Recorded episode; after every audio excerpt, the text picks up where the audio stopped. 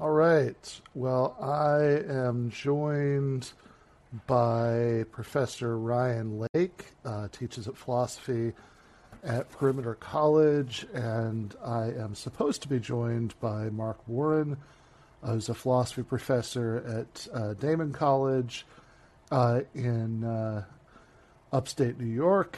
Uh, but uh, he is having technical difficulties. Um, with any luck, this one at least he can fix, and you know we he will be joining us uh, in a minute or two. But uh, meanwhile, uh, I'm here with Ryan. Hey, man. mm. Yeah. No. Um, so I, I, will tell you what uh, Ryan Lake is uh, has mastered the use of the telephone. Uh, yeah, we're all, we're all very proud of him for that. It's one of my many skills. Can also use a television, uh, a microwave, uh, lots of things. Yeah. Do you remember? Uh, remember there's there's an old X Files episode where there was a man who like came down from the mountains and was using like folk magic to curse people.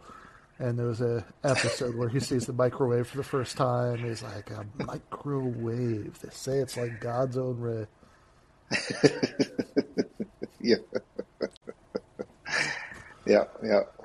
Yep. So I'm uh, I'm past that level of technological proficiency. Nice, nice. Well, perhaps yeah. someday, uh, perhaps someday our friend Mark will uh, will rise to uh, to the same level. Oh, hey, hey. Let's there see. Can y'all hear me?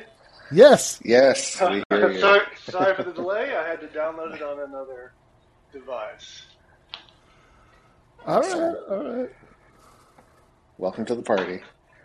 I, Thank I mean, you. I, yeah, I just figured that, um, you know, that this was the first time you'd ever used a telephone, and so, um, you know, you you were just. You know, I didn't. Just... I didn't realize you could cause changes in what's on the screen by touching the screen physically. That's that's amazing. yeah, yeah. it's incredible.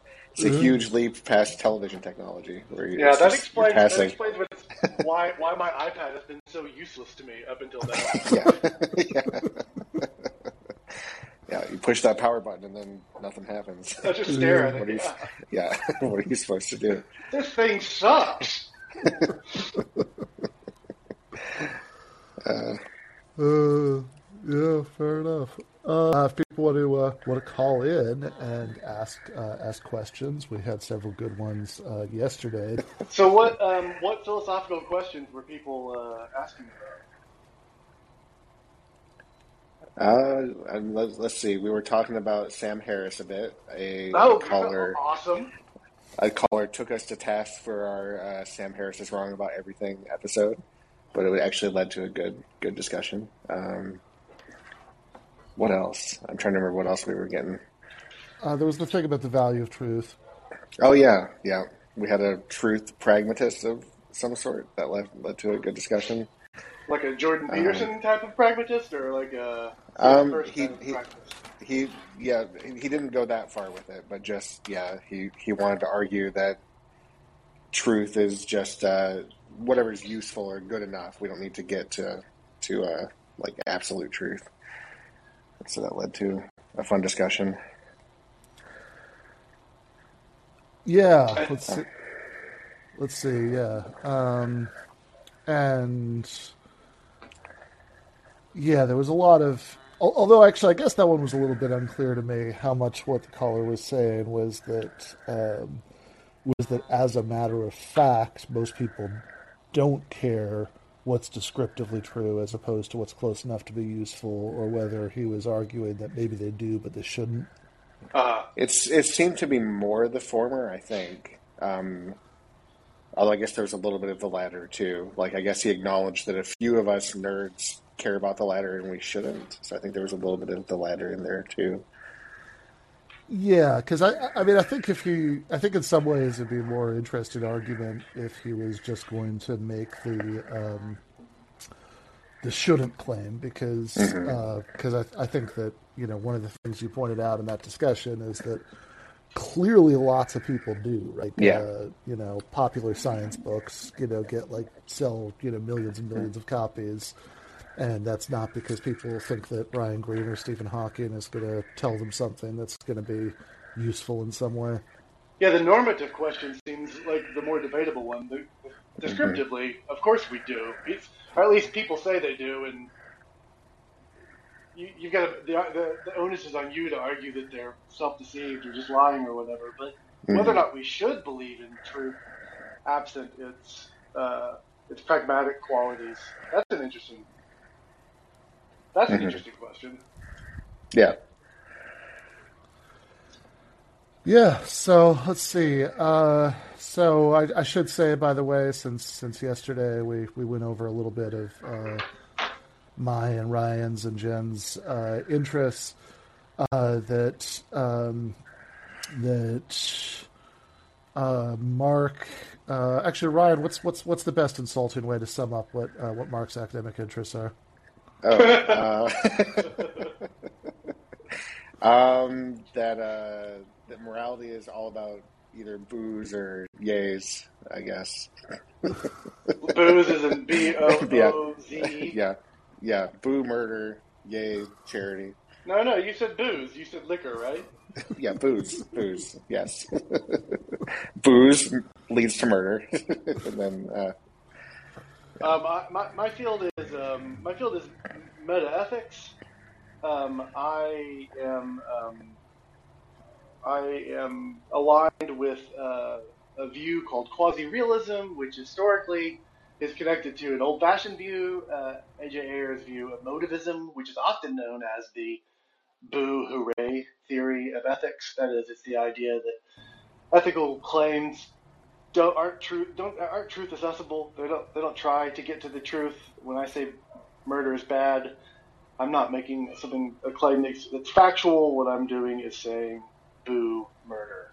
Um, that is my lineage, but I, I I actually do think that there are ethical facts and so on and so forth. That's what the quasi-realist thing does. But um, Ben and Ryan can't accept that uh, all they can do is cast aspersions on my character. and you say boo to that.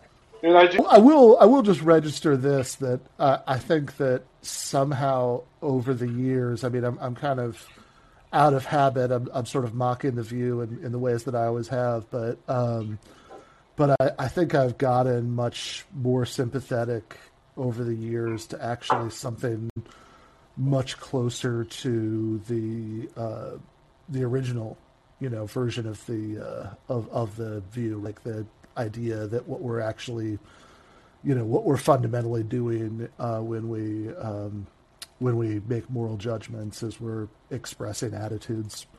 Uh, yeah, you you, know. you um you actually got more anti-realist than me on this, right? You you read it was your reading of Hume that did this. Is that am I tracking that right?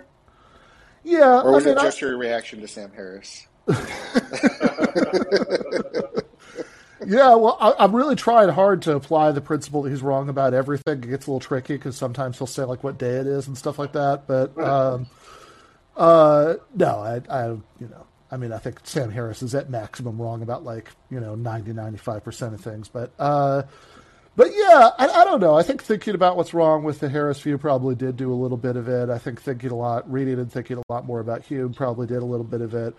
Uh, I, I, should say, like, I I think that you know where, I mean, you know, you spend more time thinking about this in a kind of precise way than I do. But like, I think I did. I have tenure now, so that's over. Okay. Okay. Okay. Good. Good. So we're so we're we're getting closer to being on an even playing field here. Yeah. Uh, yeah. So uh, I I think that, but I I don't know. I I think that I might be. I think I actually might be more sympathetic to something like, um, you know, the the Simon Blackburn view, or like what it you know, or like what Blackburn's original view was. I don't know how much it might have evolved over time, but like, I mean, yeah, clearly uh, any view that doesn't let us say that like, um, you know, moral statements can be true and false, we can reason about them and all that stuff is obviously a bad view. But uh, but yeah, I mean, I think that there is something about like actual actual expressivism. You know, the idea that the that we're uh, that what's really at stake here are are attitudes towards things and trying to somehow make those internally consistent like that. There's something about that that feels very right to me. Yeah. All right. So i mean let's i, I guess i guess for posterity's sake we, we can frame um, you know the, the, the, there's this old debate in in philosophy about whether or not ethical statements are actually factual statements where we try to describe the world, or, or whether or not uh, they express our beliefs, mm-hmm. or if they or if they serve some other function. And you know, maybe, maybe they express uh, what the philosopher would call a non-cognitive state. You know, cognitive yeah. state is a belief, a non-cognitive state is something like an emotion or a desire. And on one side of, of this uh, debate, you've got people like uh, A.J. Ayer or mm-hmm. sort of uh, early versions of this guy, Simon Blackburn, um, and and uh, yeah, so I, I, come from the non-cognitive tradition, but one of the big problems for the non-cognitive tradition is it just doesn't seem like it really feels like our moral claims do express beliefs, right? Mm-hmm. When I say um, I think that slavery was wrong, I'm not just I'm not just emoting something. I'm actually describing I mean, it's a weird roundabout way of saying it, but it feels like I'm describing some feature of the moral world. Well, I mean, at this point, I don't know. I don't know what you're talking about. The uh, yeah, is, is, right. is, is, this moral world? You know, is the, like like uh, you know how, how do I access this moral world? You know, is is, is this yeah. uh, is this in a different dimension? I mean, what what, what, what are we talking about here, Mark? You have to become a Christian. no, I, I, I mean that's. Uh, uh, you, I mean, you know, obviously, I'm also very skeptical about this way of talking, but it, I, I, I, and I think it comes from doing too much moral philosophy. Mm. I think, I think what happens is people want to say, "Look, slavery was wrong, and that mm. is true. God damn it, it's true that slavery was wrong. It would uh-huh. be wrong. It would have been wrong even if we had never realized that it was wrong.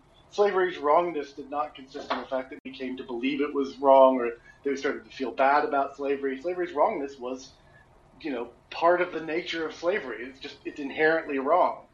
I, and like I think you can say all that stuff without without being overly metaphysical. That's not that's not a. I don't think anything that I just said was um, too hard to parse. I think it's stuff that like most people would want to commit to. But it's a short hop and a skip from that stance to, well, so then slavery is the, the wrongness of slavery is a pro, you know, wrongness is a proper moral property that slavery has, and that's when philosophers start to get, uh, I think, sort of confused.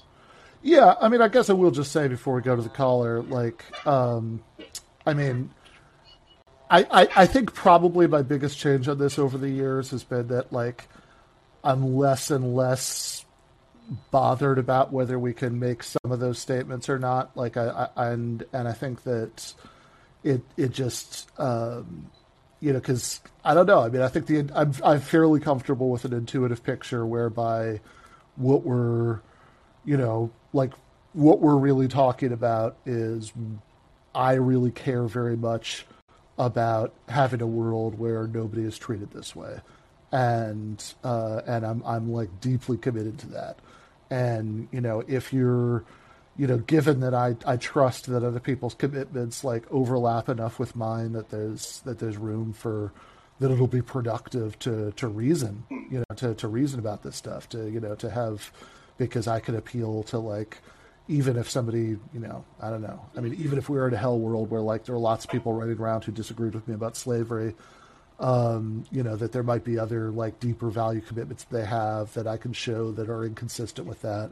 But you know, if I can't, I mean, ultimately those are the breaks, and then we just have to like fight about it.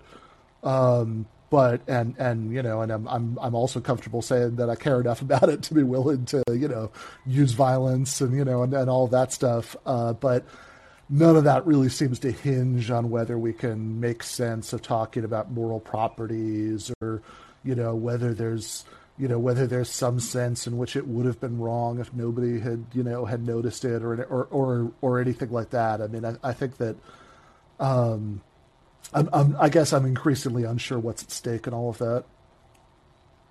Yeah, I mean, I, you know, I, am friendly to the idea that um, the more abstract th- these conversations get, the less likely they're they're going to be able to get hooks into like our our motivation. They're not gonna they're not gonna they're, they're they're less and less likely to do the thing that moral language is supposed to do, which is like to get us to behave, to get us to you know coordinate our behavior and be nice to each other and all that sort of thing. Um, so you know when we talk about moral properties, I can I can kind of understand it. But when, when you say things like if, the idea that slavery would be wrong even if people didn't think it was wrong, I think that's pretty basic. I think we do want a moral theory, a metaethical idea that captures that intuition. Yeah, I, I, think if you say, I guess the question is what the intuition is, right? Is it is it just that, uh, you know, we have a we have a really bad reaction to saying that slavery is only wrong because people think it's wrong, uh, and there might be. I mean, again, I don't know. I don't know how precisely I would translate these intuitions into a schmancy, you know, philosophical theory. I'm just a simple man, but uh, but, I, but I think that, but uh, but I, I, you know, but I'm, I'm but like given my increasing comfort with saying that, look, I mean, moral moral language, moral reasoning, right? I mean, what we're doing is we're trying to you know bring our values into some kind of reflective equilibrium that's that's what's that's that's what the project is um like i guess it sort of makes sense to me that we have this visceral discomfort with saying that slavery is only wrong because people think it's wrong because that sort of suggests i mean just to use the like super simplistic AJ Ayer kind of language that like you know look i'm only booing slavery right now because like people are generally booing it. If people generally started yaying it you know i'm, I'm prepared to yay like you know, and, and that would be like a morally yeah. that would be a morally grotesque thing to say. I, I, I think it's it, it, feels like maybe part of what's really being signaled by saying slavery would be wrong, even if no one thought it would be wrong, would be that like, look, even if every single other person in the world thought that slavery was wrong, I would still be deeply committed to doing whatever I could to undermine it, and you know, I'd, I'd be willing to like kill slave owners in order to free whatever slaves I could, and you know, and, and so on, which you know, which would be the correct attitude. But I, I, I, don't know how much, I don't know how much that's bound up with the sort of question about the metaphysical status of wrongness. Wait, did you just yeah, say that I, would be the correct attitude? Yeah, that's uh, the one I would get. um, I, think I think we want to say something a little stronger than that. Like I, think when we viscerally, viscerally react to the idea that slavery would only be wrong because people say it's wrong, it's it's not just that we have a strong commitment to saying it's wrong, but we want to be able to say that if everyone else suddenly started cheering for slavery, that they would be making some kind of mistake.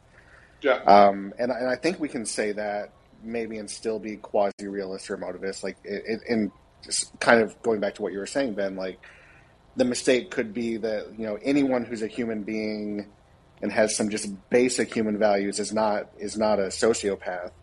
Um, would have to be uh, would have to have some kind of internal contradiction to be then cheering slavery. They'd have to be missing out on something. Yeah, I, I think I think that's I think that's plausible. Although, and, and, and I mean, actually, I'll, I'll, I'll say something stronger than that. I think that's like almost certainly true. But uh, but but I guess I, I also I also wonder sometimes what like about the extent to which philosophers sometimes want to emphasize that, right? Because it seems like the most important thing to say about people who were pro slavery would not actually be that they're irrational. It would be that they were evil. Yeah, I mean that's actually what I mean. That's yeah. For, for, for what it's worth, the arch quasi realist Simon Blackburn, his take on on the, he, he he wants to say it's a mistake to say that it would be a mistake to, to think slavery is, is okay, even if it would be a mistake even if you did so with a perfectly coherent, rational worldview, it would still be a mistake. And the mistake would consist in the fact that you think slavery is okay, but it's not. like that's that's all there is to it for for um, for Blackburn. He's very suspicious of the idea that we can use pure rationality to get us to bedrock moral truths. Oh yeah, yeah. I, I, I didn't mean to suggest that, but I just mean that like um, that there would be some just if you were a human who was not a total sociopath, sure, um, you would have some some kind of basic values, and you recognize some basic values that would just be uh, incommensurate with endorsing slavery. Yeah. Uh, well, so, yeah, I, want, yeah. I, I, know that we've got a. I know you've got a caller waiting, but um, just I just want to throw this out there. Maybe it's something yeah. we can return to. I think there's an interesting, an interesting question that's both kind of a personal and philosophical question. Uh, um, which is uh, it, it, Ben, in as much as you are given towards an anti-realist position about morality, Uh, how, to what degree does that? If you think that there, you know, that slavery is wrong, but you're suspicious about people who say that it's a fact that slavery is wrong, or, or maybe even doubly suspicious of somebody who says it's an objective fact that slavery is wrong. If you're, if, if that's your position, I, I wonder, is just psychologically, do, does it sort of undermine some of your moral commitments to have that kind of anti-realist position? Okay, so first of all, I mean, I wouldn't actually be suspicious of people who say anything like this. I would just be, I would just wonder how much was actually at stake and whether we put things like that, right? Like, in other words, like, uh, and, and I think this is what I was saying about how I think my biggest shift on this issue actually hasn't been intellectual. It's been like emotional. It's, you know, it's the sort of disentangling of those two things that you were just talking about because, Uh, like, it increasingly feels to me like, you know, whether it's precisely right to use these phrases about objective fact or property or whatever doesn't really seem to have much of anything to do with the moral passion about it. Like those those seem those those feel very very separate to me. Again, I think as a matter of fact, Ryan is correct. It's like very difficult to imagine a human being who wasn't, you know, a complete sociopath, maybe even more of a complete sociopath than any that actually exist, uh, who who didn't who wouldn't be incoherent in some way in their value system if they didn't agree that slavery was wrong. I think that's pr- almost certainly true. But again, like it, it just to me, there seems to be increasingly it feels less morally or emotionally important to me that this hypothetical person who you know who did have an internally coherent you know value system that didn't include slavery was wrong like that they that that person would be making like a epistemic mistake of some kind right like i don't really care that much about that Yeah, right? i just i I just think care, that's right. i just care that that would be a very evil person and like if they Yeah. were in any position to enact their beliefs we should like kill them you know like that that's that's what i uh, care about not Yeah, like you know not like whether they're making a rational mistake I think that's right. Morally, morally speaking, kindness is more important than consistency, right? I'd much rather be a fundamentally like kind person with all sorts of with all sorts of uh, internal contradictions in the way that I see the world and think about ethical issues. I mean, that's which is to say, you know, yeah a lot of a lot of people, than to be an all a, a completely consistent or as close as possible consistent psycho, sociopath. You know, one's Yeah, uh, yeah. I mean, like it seems like the reason we care about moral consistency is uh, because we think that if if you're inconsistent, then you believe, you know, then like you believe you're letting in stuff that's morally bad because because on further reflection you'd realize that you know some of what you want is actually morally bad because given some you know deeper value that that you know it conflicts with or whatever but like that's a you know but yeah it'd be, be it's, it'd be much better to be an inconsistent mixture of being you know morally bad and morally good but mostly morally good than to be a completely coherent morally bad person who just Yeah. like has like the whatever like the the equivalent of like Kant's you know goodwill. I remember this was a thing our friend Frederick introduced. You know they just have the consistent evil will. All right, let's let's hear from. Oh, sorry, what were you Oh, gonna say? No, I just wanted to add one thing. One one reason why it might be good to care. I mean, I agree that kindness is more important than consistency, but one reason we might particularly care about consistency is it does um, when when the moral mistakes are coming from uh, incoherence in one's values. That opens the path to making progress by discourse and not just by killing the evil. Yeah, yeah, people. Like, yeah, yeah. Yeah, that's. I, that, I think that's that's. I mean, like, so since we're, I, I'm sorry that we keep putting off the caller, but I mean, I, I should speak a little bit more on this. Since this is like specific, something that I, I do talk a lot about in my work. That I think, like, what the question about consistency. How do we think about the call for consistency in, in meta ethics? If you're like a quasi realist, if you have this sort of fundamental approach to morality that I do, and here's here's the thing: if you're if you come from this kind of hardcore cognitivist moral realist tradition where you think that moral facts are just like scientific facts that are facts that are out there in the world waiting to be described, then the call for consistency in ethics is the same as the call for consistency in science. That is that inconsistent things can't be true, barring dialetheism or, or whatnot.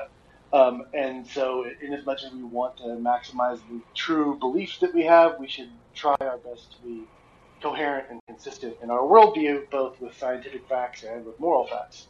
And I think that that's just not a very plausible view about how what consistency is doing in ethical discourse. I think that it's closer to something like what Ryan just said that we we we, we look for calls for consistency partially because the demand for consistency is a precondition for meaningful reasoning together, right? Like if, if I'm not if I don't try to be consistent or if I don't hold you to norms for consistency in our conversation, if I don't, you know, try to make sure that what you just said is consistent with the thing that you said 10 minutes ago, then it's really hard for us to actually reason together.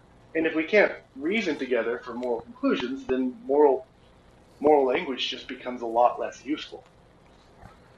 Yeah, I, I think I think it's better to persuade people than kill them if possible. Uh, Michael, what's a goodbye? Thanks for having the conversation today. Um, I am, uh, you know, my academic uh, background of any kind has not intersected much with philosophy at all. Just did basically, you know, a history major and uh, and then law, and so both of those are very like, uh, you know, they intersect, I guess, with like philosophy, but they kind of have this interaction with, you know, like, um, you know, either primary sources or or legal, you know, fact patterns and things like that.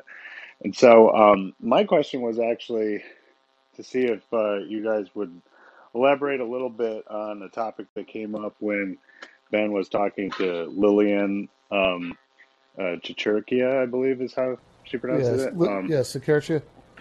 Yeah, yeah. Um, you guys were talking about um, G.A. Cohen and um, and the issue of functionalism, and and and you were critiquing functionalist arguments, and my ears kind of perked up because I, I, I, I, a lot of times when I encounter those kinds of arguments, I, I thought they kind of make sense from a, mm-hmm. you know, kind of a practical perspective. I just kind of wanted to hear you guys riff a little bit more about, you know, what the what the problem and limitations, problems and limitations are of functionalist arguments. Yeah. So, uh, and, and it's important to be careful here because I think when you talk about functionalism or functional explanations and say that functional explanations is true, isn't necessarily, or sometimes true, isn't necessarily the same thing as endorsing some of the many things people mean by functionalism, but uh, but for anybody who just has no idea what we're talking about, right? Because like again, in very in different contexts, these words can mean really really different things. Uh, roughly, the issue is whether like when it's whether if you say oh such and such happens because it serves some function for a system whether that like counts as an explanation in the first place uh, whether that's sometimes true, whether like under what circumstances it's rational to believe it. So, um, and this is actually really good timing because I'm teaching this class at the uh, Michael Albert's thing, the School for Social and Cultural Change, uh, where we're reading G.A. Cohen's book, Karl Marx's Theory of History and Defense. And right now, we're right in the middle of his defense of his use of, of functional explanations and uh, and so uh, so the the issue is stuff like when like uh, you know Marx or later Marxists say things like you know capitalism uh, replaced feudalism because feudalism had become a fetter on the development of the forces of production that like industry wouldn't have been able to continue to develop the way that it did if we still had feudalism and this is why we have capitalism right? Like like is that do explanations of that kind make sense? Or like uh, the i think the kind of example that that lillian was criticizing would be stuff like uh, like when sometimes marxists will like explain some social phenomenon by saying it's like oh well here's how whatever it is racism you know serves the interests of capitalism so like that's why it exists. And there are all sorts of reasons why you might be really unsatisfied with explanations of that kind. Uh, and and I think um, so. So I, I think there are really two issues, right? Like what one is are functional explanations kind of generally okay, right? That's a sort of abstract philosophical issue, and then another one is are these particular kinds of functional explanations plausible? And then like a third issue would be like how do we figure out you know whether they're plausible or not, right? So uh, just to really Can, quickly, can I ask a Can I ask you a question here, Ben? yeah, yeah, please. I don't. I don't, I Yep. don't know the. Uh, Yep, yep. I don't know this very well. Is, Yeah. So is, is functionalism? Uh, are you taking a? Are you doing a functional analysis? Analysis. Anytime you you're doing something, you're, you're talking about like the intentional states of the classes. Is that the idea? Like if- Uh, if you're talking about the the desires of of one class or another, and they're rea- explaining what's happening in society in terms of what what those classes wanted.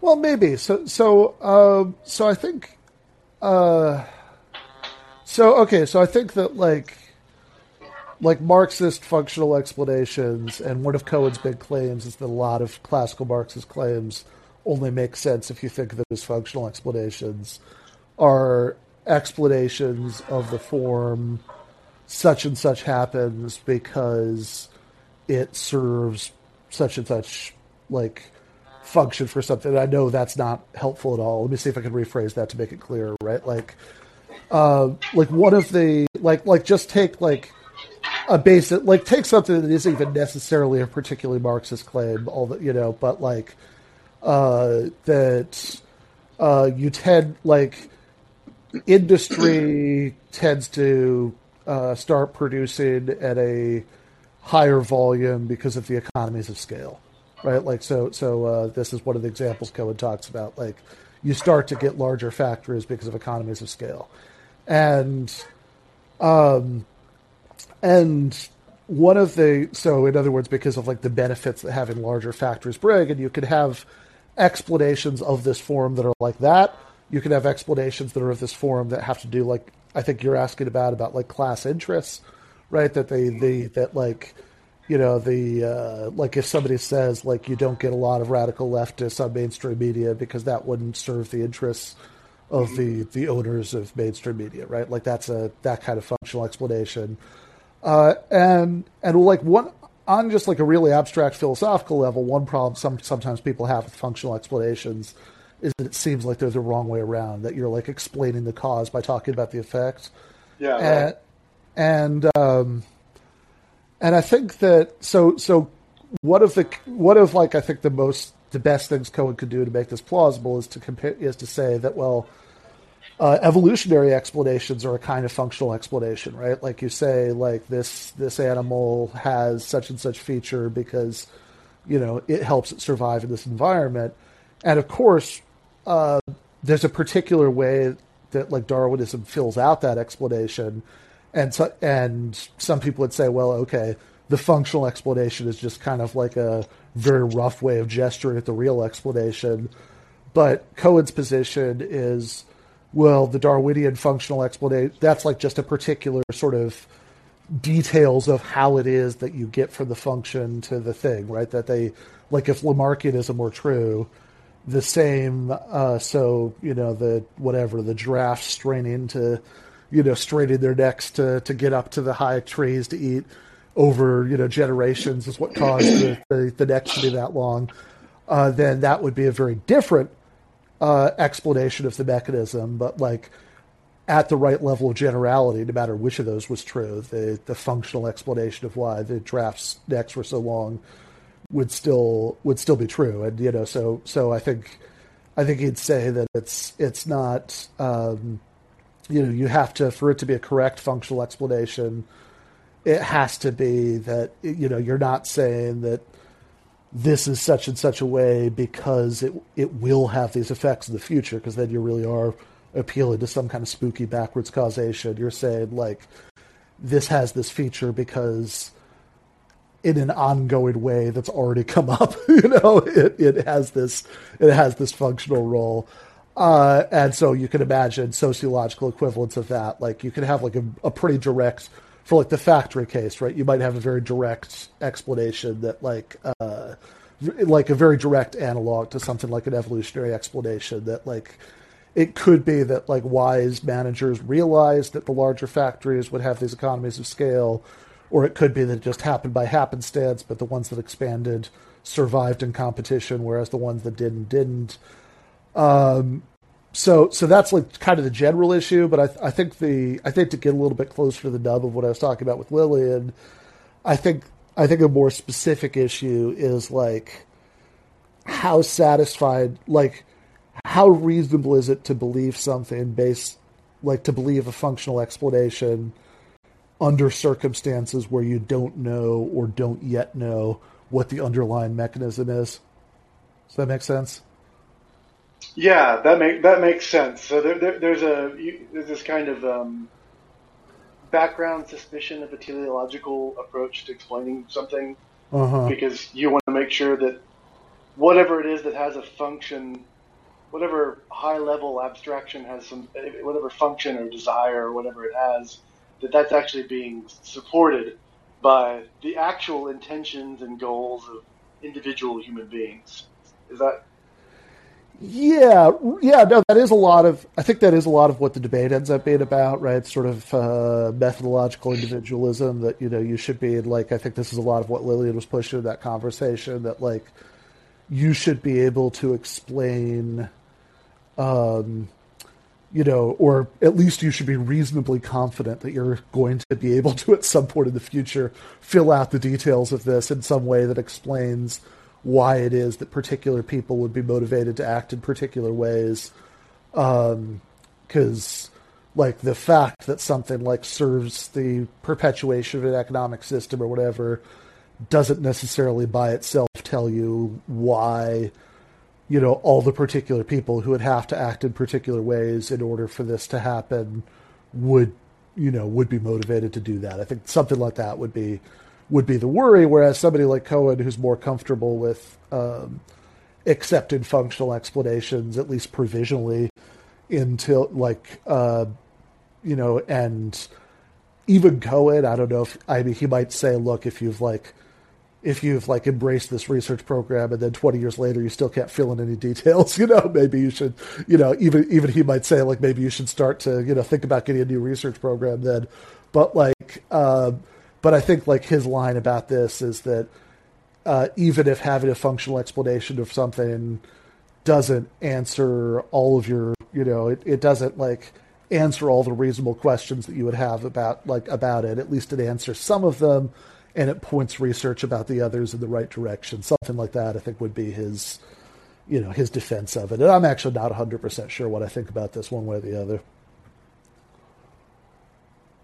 That, that's super helpful actually, because that's a, I'm not I'm not a Marxist scholar. You know, I'm I'm I'm sort of a lefty guy who, when I hear these kinds of analyses, I, I uh-huh. I've always had a um, a sort of background skepticism about them, and this actually uh-huh. this is this actually nicely puts the finger on on like what where my skepticism is. That it does it does sometimes sometimes those analyses feel suspiciously metaphysical, like as, as if these class interests or, or, institutional urges were some sort of um, some sort of magical thing that that emerges from social interactions. Yeah. That I, am and I'm suspicious of that, so that, that, that helps. Michael, I don't know if we did we um, did we get off topic or we just um, no. I think you're you're I think you're right on topic. I'm I am having a little bit of trouble processing I think Lillian's position, and I stress that this is only from hearing this conversationally. That's something I put a bookmark in, and I'm like, I'm going to go back and and read that after probably I read Cohen, honestly. Um, but you know, I mean, to so it sounds to me like what what Cohen has said is, is something close to maybe you know where my mind goes a fair amount. Um, you know, I kind of think about this like Oh, did you guys lose me? Oh no no no! I'm, I'm oh, still here. I just I just muted myself while you were talking. Oh, gotcha. Yeah, I mean, you know, I think about this uh, sometimes. Uh, this is just one example. Like when we talk about like uh, the the you know describing people as Karens or something like that.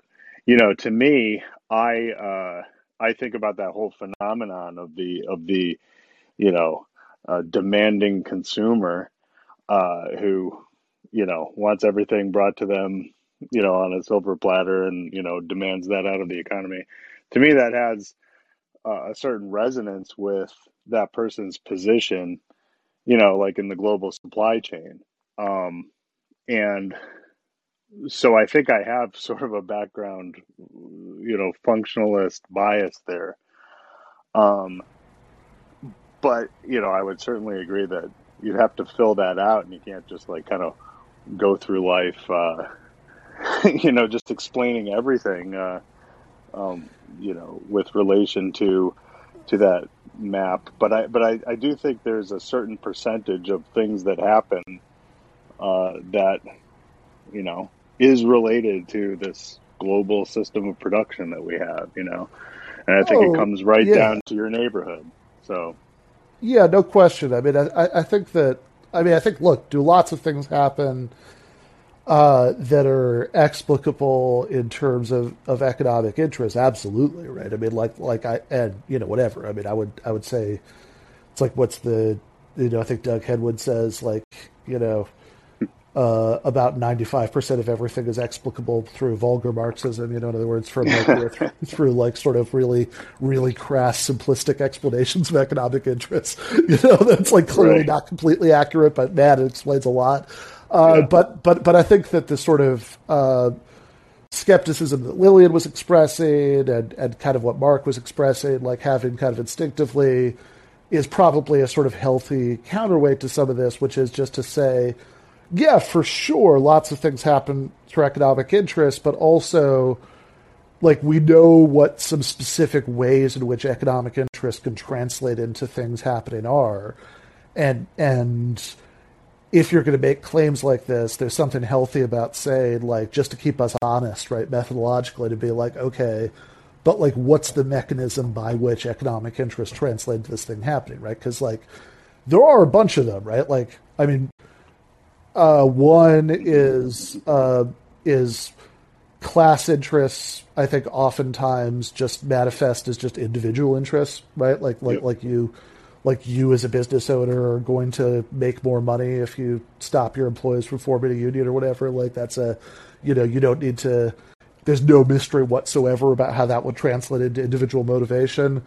Uh, sometimes they, sometimes it translates into action because of a like a sense of, of like conscious collective interest, right? You know, like like what Marx would call, you know, having a class for itself, not just a class in itself. Like so, one of the points Lily made, possibly the conversation you're thinking of, is I think oftentimes uh, people. This goes back to actually kind of what we were talking about the end of yesterday about conspiracy theories. Like, I think sometimes Marxists uh, overreact to are sort of overly defensive about the idea that what they're saying might sound like a conspiracy theory. And they said, no, no, no, no. I'm not saying there's a bunch of guys in the back room, you know, smoking, you know, smoking cigars and hatching things out. But like, actually, back rooms do exist, right? You know, like some sometimes sometimes that's literally true, right? I mean, like if there's like a big strike wave or whatever, like historically, you'll get like manufacturers associations or employers associations or whatever that literally are meeting rooms and plotting out you know ruling class strategy for responding to it. And that's a thing that really happens.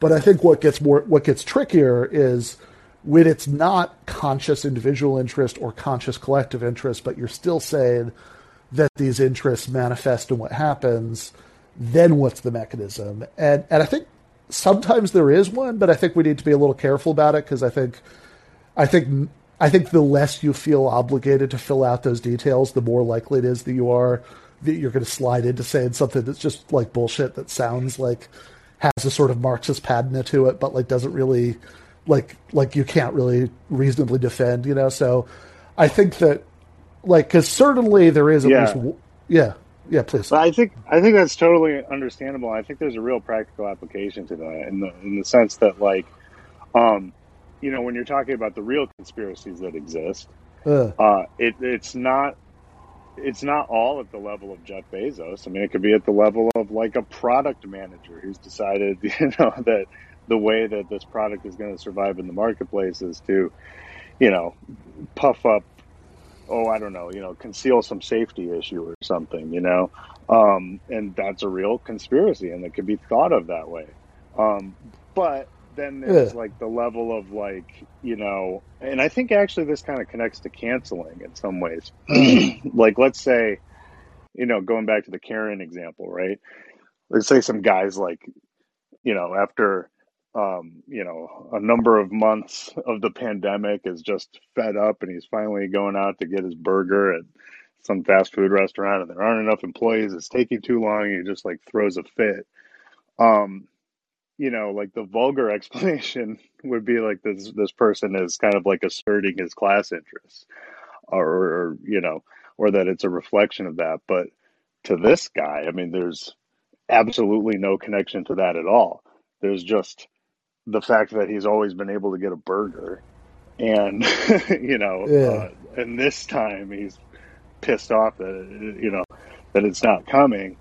And if you just go in there saying that this guy's you know like oppressing everyone, it's not going to sound that persuasive to people who go through the world, you know, just day to day, leading their lives. So I mean, I think I think this issue is alive in all of our debates.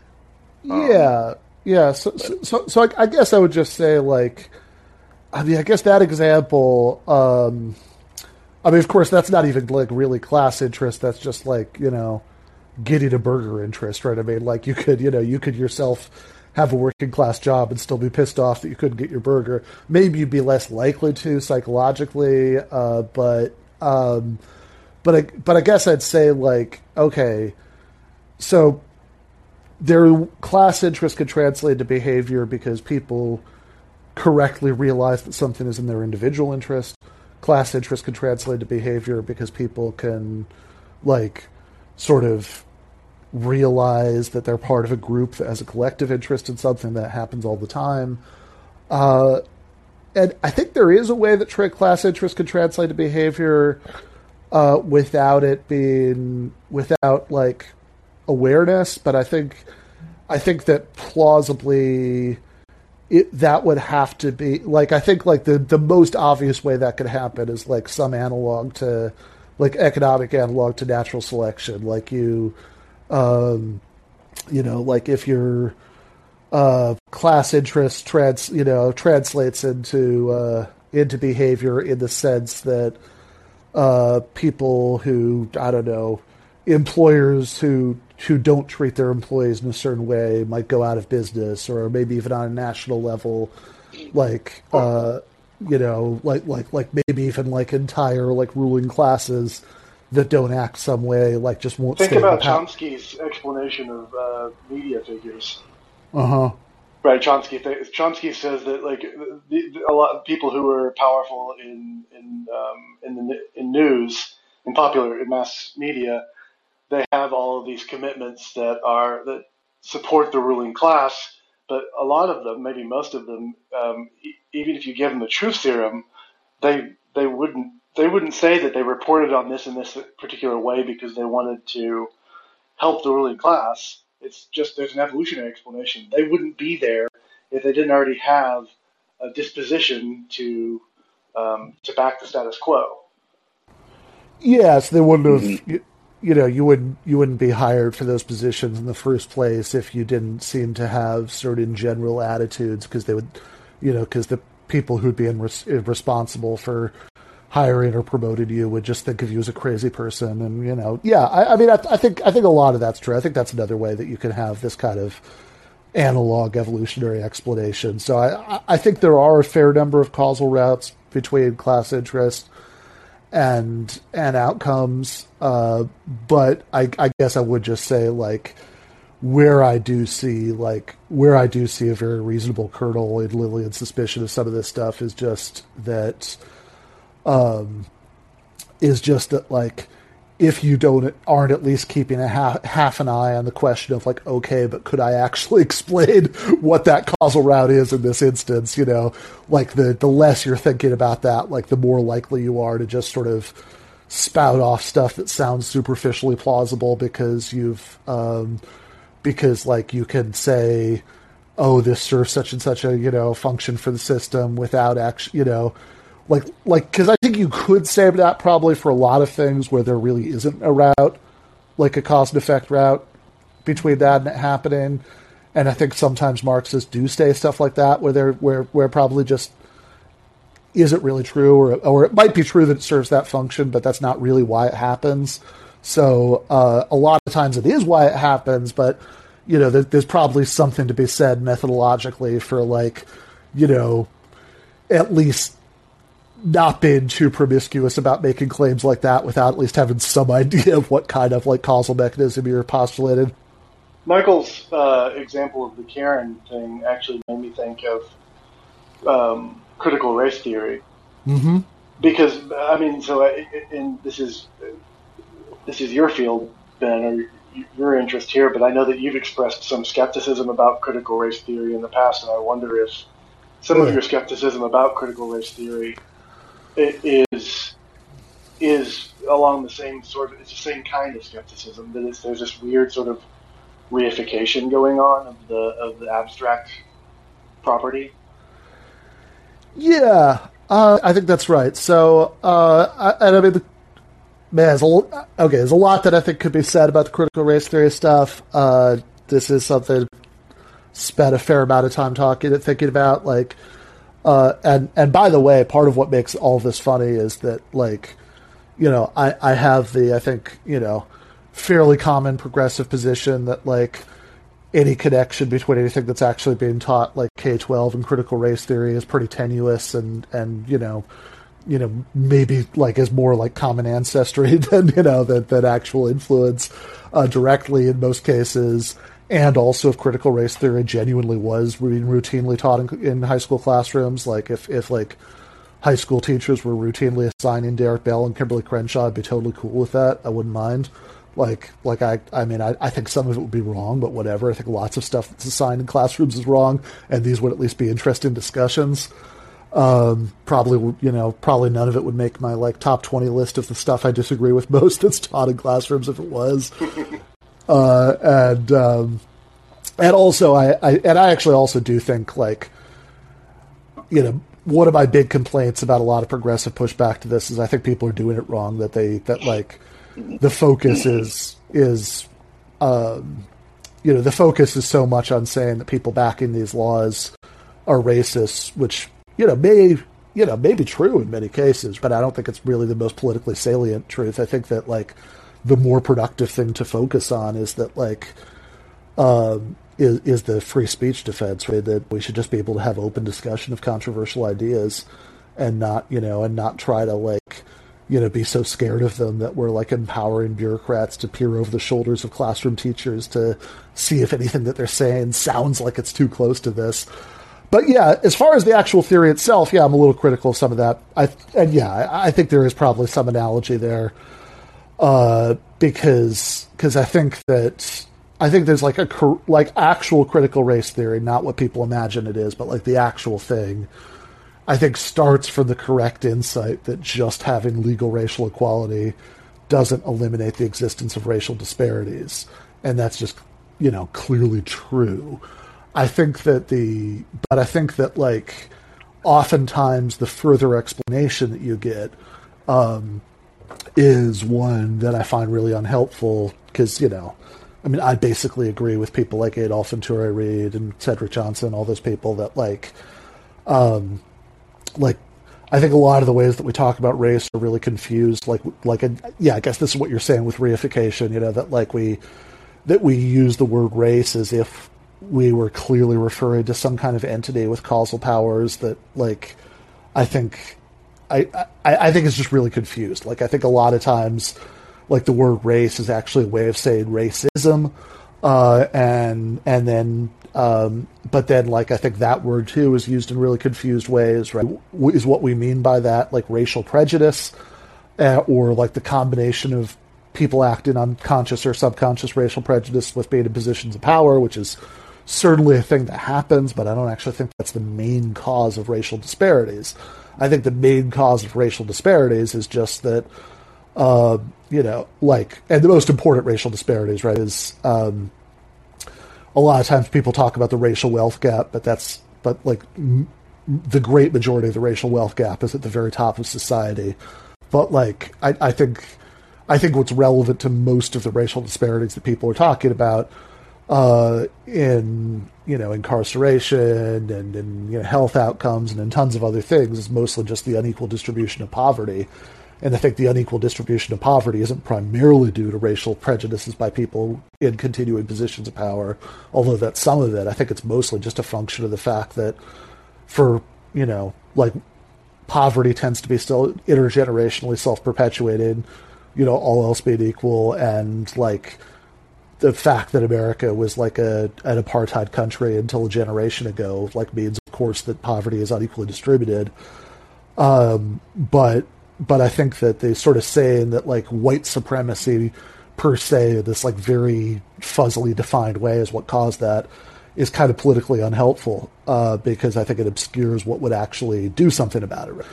Because you know, just having like really, really rigorous non-discrimination, affirmative action, all that stuff, all of which I support, doesn't actually get to the core of that issue because that's not going to help most people who are dealing with those circumstances.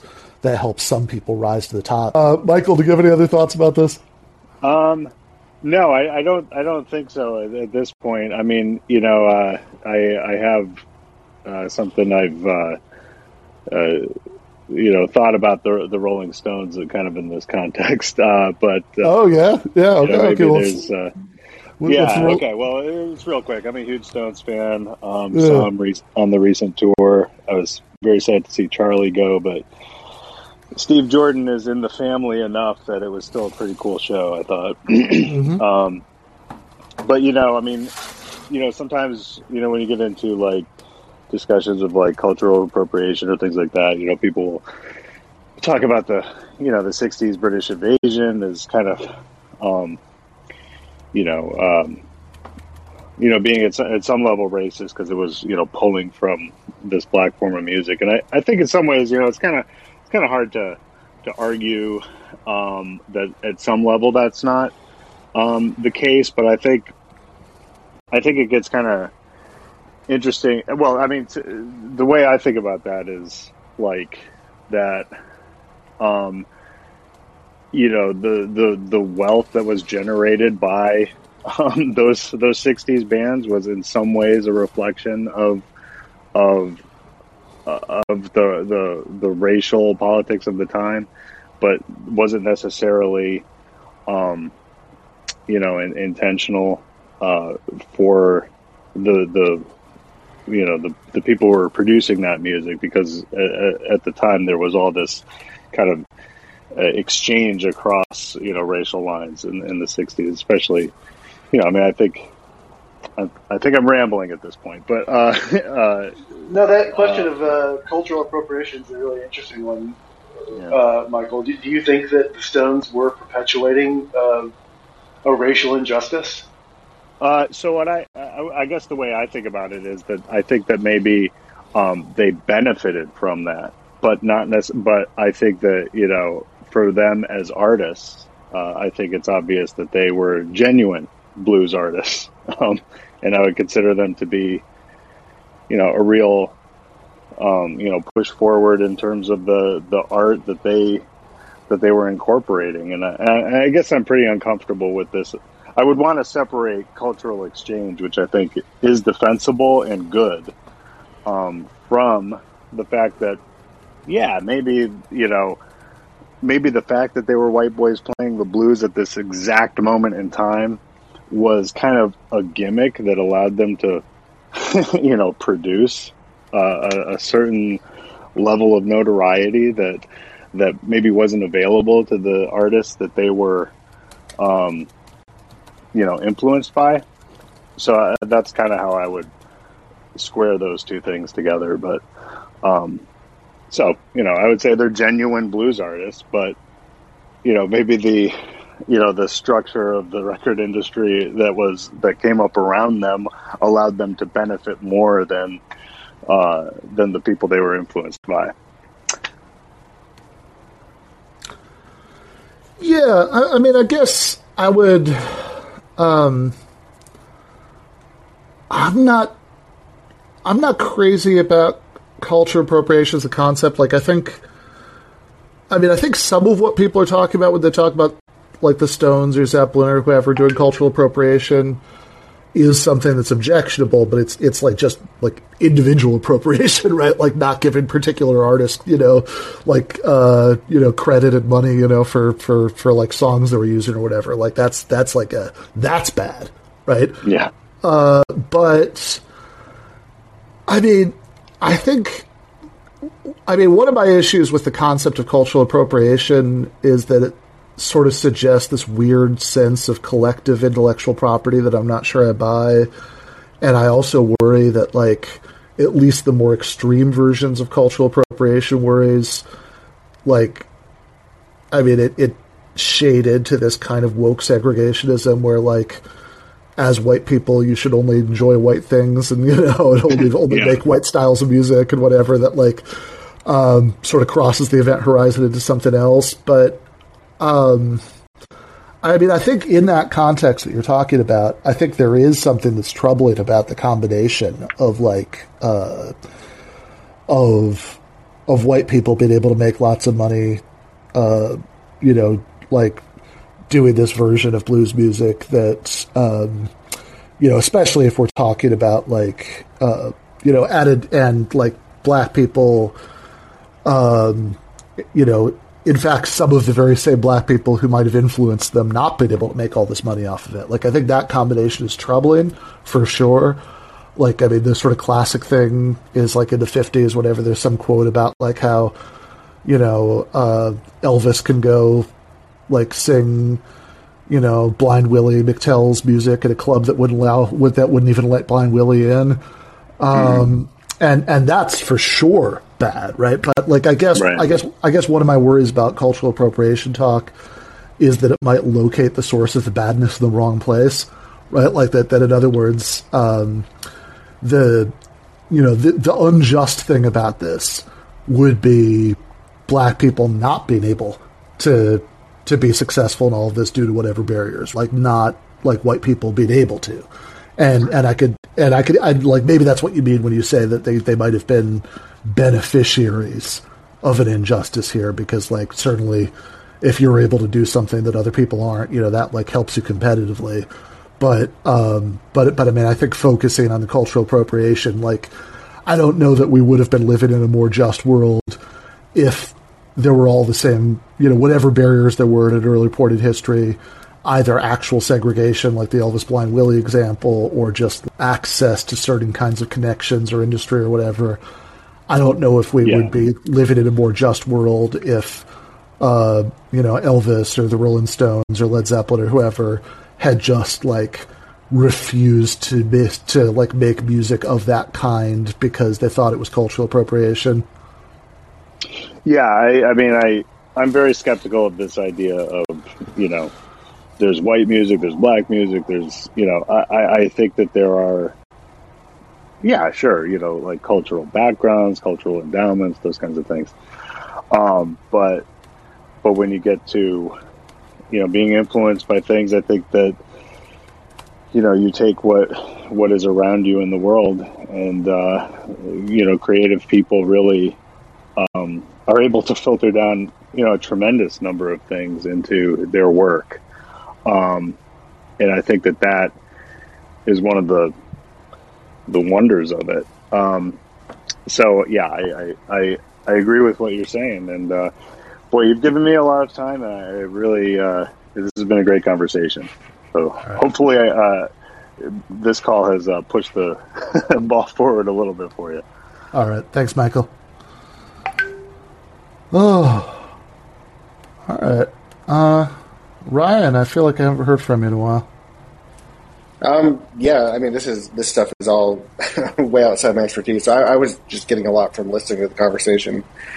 Um, back to the original functionalist stuff, especially because I, I, I, I tend to have a lot of like very vague, skeptical concerns whenever I hear mm-hmm. those kinds of functionalist explanations. So this uh, helped me get a handle on some of it, and also the analogy with evolution is really good because I have similar worries a lot of the times um, even when we do know what the mechanism is supposed to be. Like when you Uh-huh. hear kind of like in evolutionary psychology, especially like a lot of the worst stuff there is like, well, here's a story about how it could work, and they can even tell you what the mechanism should be.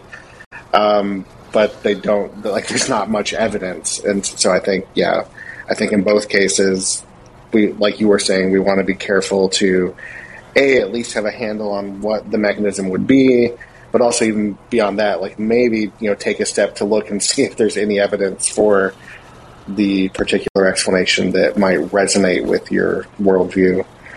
Yeah, I mean, I- I'm less hesitant about this because cause my ancestors were, uh, you know, were had like more alpha genes about like Sure, how they, sure, how sure. they approach theoretical uh, theoretical disputes. You know, so That's right. That's right. Uh, yeah, no, I mean, I think all of those are good worries to have. I mean, I don't know. Um, I mean, it's also, I mean, I will also say in general, I think that like we don't want to pick on functional explanations too much because I think social science explanations in general are probably not going to. Um, like I think it might be inevitable that they're a little bit fuzzier than like natural science explanations, just because of the difference between the subjects. But like you know, obviously you should try your best, you know, to uh, to you know to, to honor like higher higher level, you know, higher thresholds of of evidence, and you know, it, it's not even totally. It's not always. It's not always totally clear to me, you know. Um, what the right standards are for, for evaluating claims like this. yeah, it's it's not super clear to me in some cases either, but I mean, at least, yeah. Well, like you were saying, at least be able to say what the mechanism would be by which these these causal claims are happening. Um, Yeah, at the, at the at the very least, you should have some ideas of that, and at the and, and, and you know, obviously, it's better if you have some evidence, you know, that these these Yeah. claims that like these mechanisms are actually um, are actually are actually played out. Like, I mean, I, th- I think I think maybe it's a discussion where you pretty quickly get into some deep kind of waters about philosophy of science, about like how uh, like kind of inference to the best explanation, like how much is the standard, just that like this is a more plausible explanation than the alternative ones you can think of, and like how much should we just not be satisfied with that and say no, I don't care what other explanations you can think of. How much evidence do you have for this? uh-huh. Yeah. It's interesting because this this conversation is one that like it's it feels like a lot of this is just a conversation about how much we're going to accept higher order explanations for phenomena, and Uh-huh. that's that's a problem everywhere, right? Like Yeah. um, when you're when you're explaining what a person does in terms of their beliefs and their desires, you're giving an Mhm. explanation in terms of higher order phenomena. Um, when you're Yeah. expla- explaining uh, economic issues, that's you're, what's happening to the economy. You're, you're, you're doing that. When you're explaining weather patterns, you're doing that. Um, Mhm. and, and, but it, but it seems like that the lesson, that kind of skeptical lesson, that whatever whatever kind of higher order explanation you're giving, you better make sure that you can give at least a plausible um, translation of that explanation in terms of lower order phenomena. Mm-hmm. That seems like a pretty good uh, constraint to keep in mind, lest you slip off into mysticism. Yeah. Maybe the real lesson here is that for all of these domains, we should only accept explanations in terms of atoms and physical physical forces. Yeah. Yeah, yeah, no, for sure. I mean, like if you, um, you know, if if you say that uh, that Hillary Clinton uh, lost the 2016 election because she didn't campaign in Wisconsin, I should demand that you be able to cash that out in terms of an explanation about quantum particles because, like, That's it's the most right. fu- fundamental level of reality. That's what's going on, and like I don't know, Yeah. I don't know what you're Yeah. talking about with you know, like like like I mean, are, are we just supposed to believe in these folk categories about like Wisconsin? Well, I mean, you know, right, right, off- right, you right Yeah. off the bat, we need to restructure the, the phenomena to be explained. It's why did the the particles arranged Hillary-wise lose the uh, event arranged election-wise? And It was, Yeah. it was it was because of what was going on in those particles arranged Wisconsin wise. Yeah, yeah, uh, yeah. This is uh, people have no idea we're talking about this. Uh, there's a there's a certain kind of um, weird debate that happens in uh, analytic philosophy, metaphysics about um, whether, like, whether strictly speaking, tables and chairs exist, or whether, like, really, since all that really exists are like quantum particles. You know, like when we'd say, you know, here's a table, what we really mean is here's a bunch of quantum particles arranged table wise. And if you're listening to this and thinking, you know, um, what's the difference between a table that's made of quantum particles and a bunch of quantum particles that are arranged table wise? And if there is a difference, why should anybody spend 30 seconds of their lives thinking about it? Uh, I think those are correct questions to have. I, I, I think that like you know I, I, I can't I can't justify it. Right? I'm interested in a lot of really esoteric philosophy issues, but I have a very strong intuition that this one's a waste of time. Philistine. Yeah. All right. Fair enough. Uh, all right. This was a lot of fun. We should probably call it a day for uh, for right now, but uh, we should do this again. Yeah, Yeah, that was really absolutely. fun. Yeah, yeah. Thanks, man. All right. Yeah, Thanks, guys. and thanks, Mi- thanks, Michael, for uh, Yeah, thanks, for Michael. with That us for was, that was great. Yeah, yeah. I, I got a lot out of that discussion. So yeah. All right. See you guys. Yeah.